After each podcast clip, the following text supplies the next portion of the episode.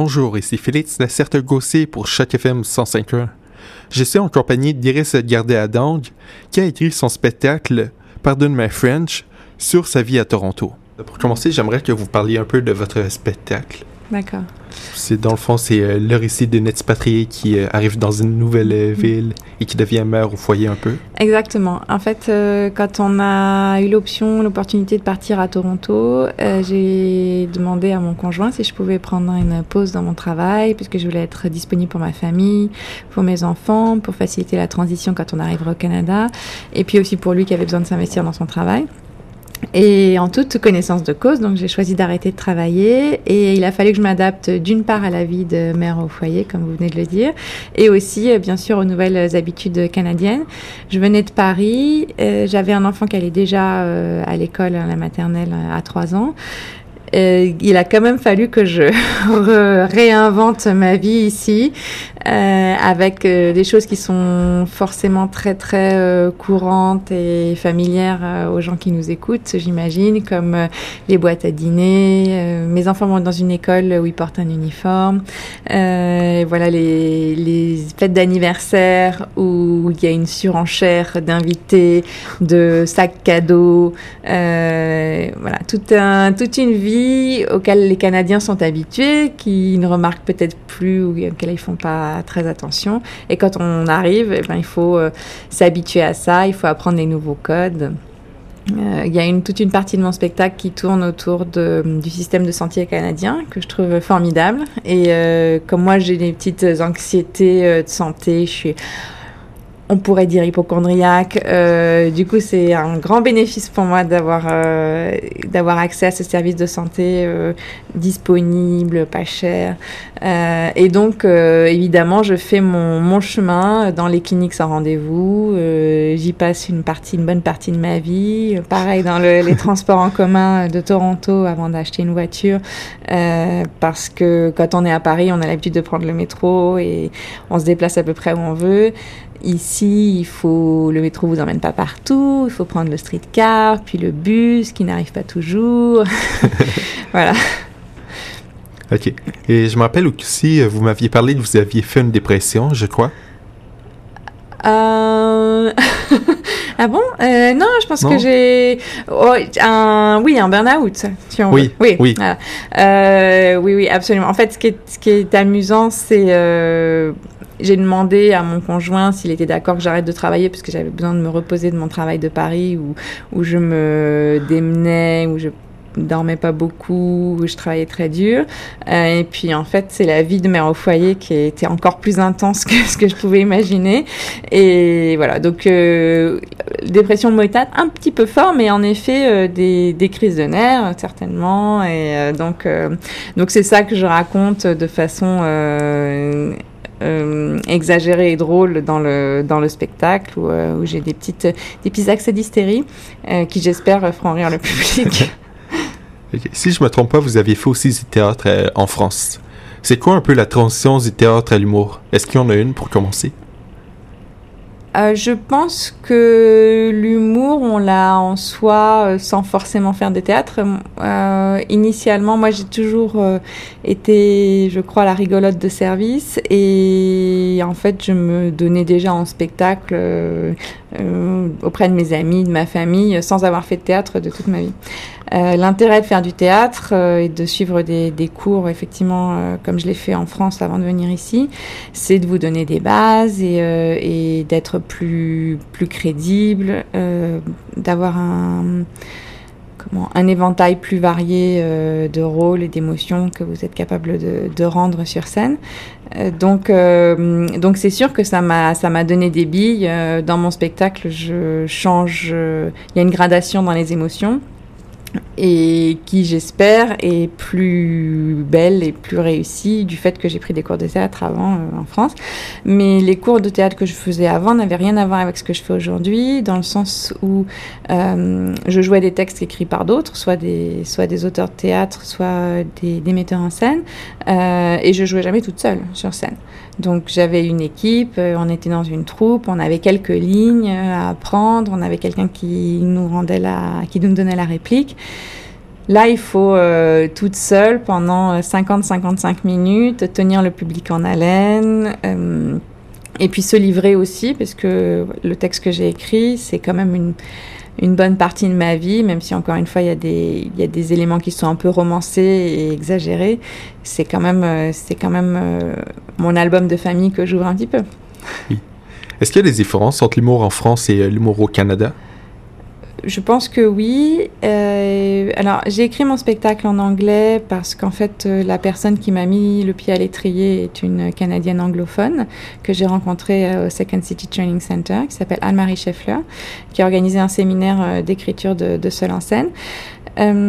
et quand je l'ai écrit, après l'avoir écrit, je lui ai demandé de le relire. Et en effet, elle avait quelques, quelques améliorations à y apporter, soit parce que des choses que je disais étaient un peu de l'ordre, je vais le dire en, anglais, mais de la private joke euh, pour un public effectivement français, parisien, et elle avait peur que ça ça puisse pas être transféré, être transmis au public canadien ici ou euh, pour ajouter euh, carrément des petites touches euh, typiquement canadiennes avec une, une référence au Maple Leafs qui a beaucoup de succès.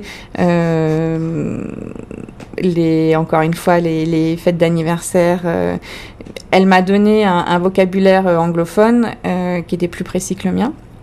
Et je pense qu'en France, alors elle n'a pas voulu modifier trop mon style d'écriture, puisque c'était important pour elle et pour moi que ce soit ce que j'avais voulu dire et ce que j'avais voulu écrire. Donc elle m'a juste donné des idées, elle m'a, elle inspiré, elle m'a obligé à, chercher plus profond, dans les tréfonds de mon âme, euh, ce, que, ce que je voulais dire pour être un, petit, un tout petit peu plus descriptif pour le public, pour qu'il y ait une meilleure compréhension de ce que j'avais à dire.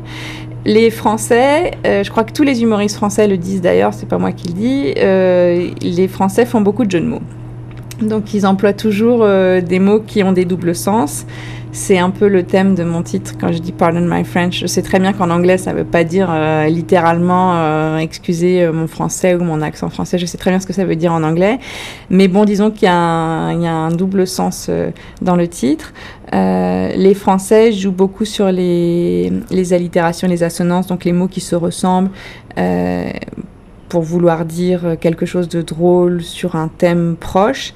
Je pense que les Canadiens et anglophones euh, abusent beaucoup moins de ce procédé-là, qui est d'effectivement euh, euh, faire des, des jeux de mots un peu parfois un peu idiots qui risqueraient de tomber là, à plat.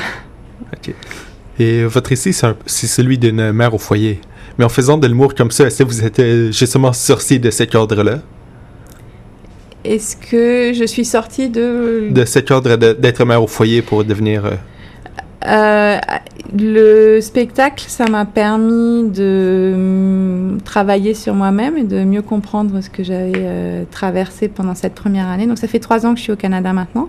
Et donc effectivement, la première année, je n'ai pas travaillé.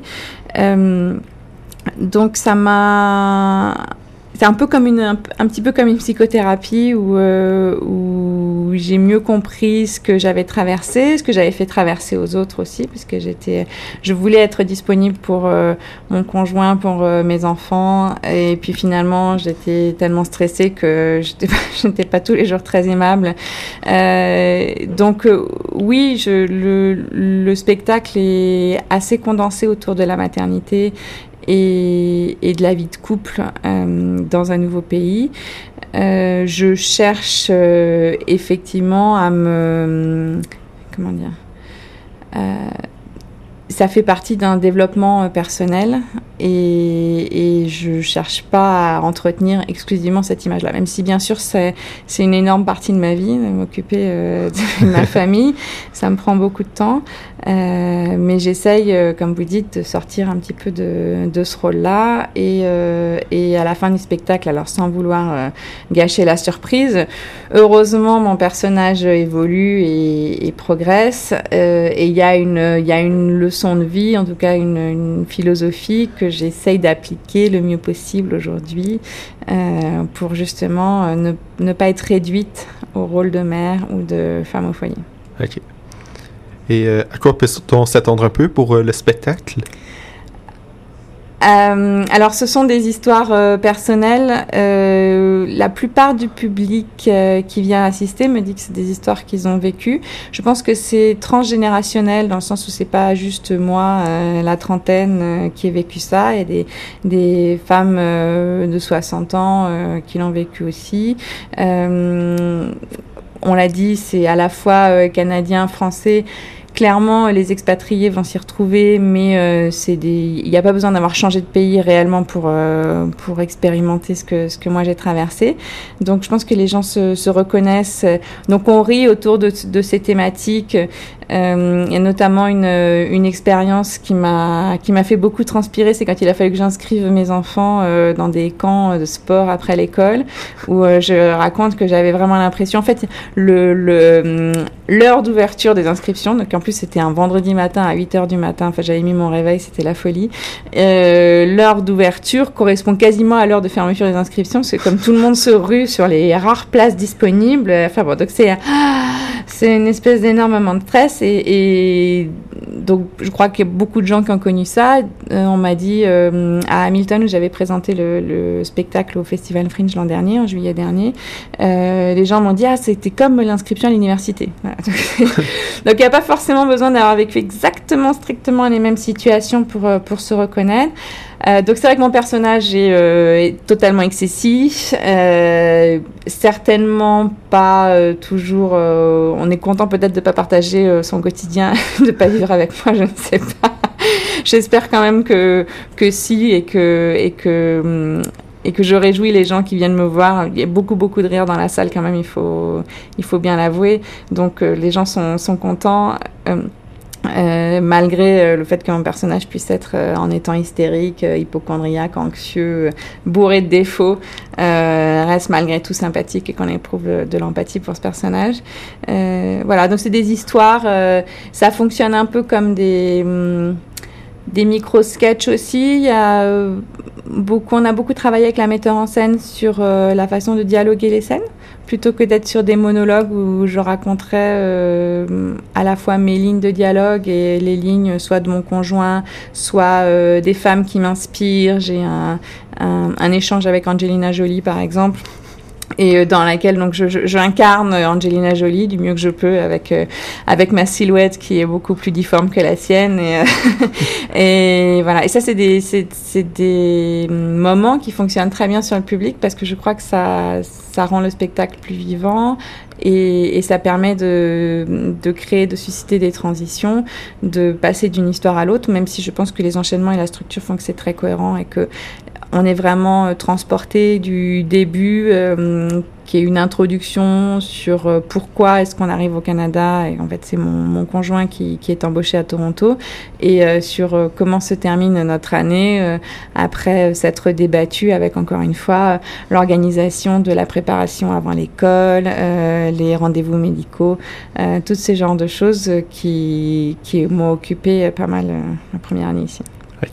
Merci. Et votre concert, c'est le 23 et 26 juillet, c'est bien ça? Exactement. Donc, le spectacle, c'est le dimanche 23 juillet à 20h et le mercredi 26 juillet à 20h. C'est au Social Capital Theatre, euh, c'est au 154 Danforth Avenue.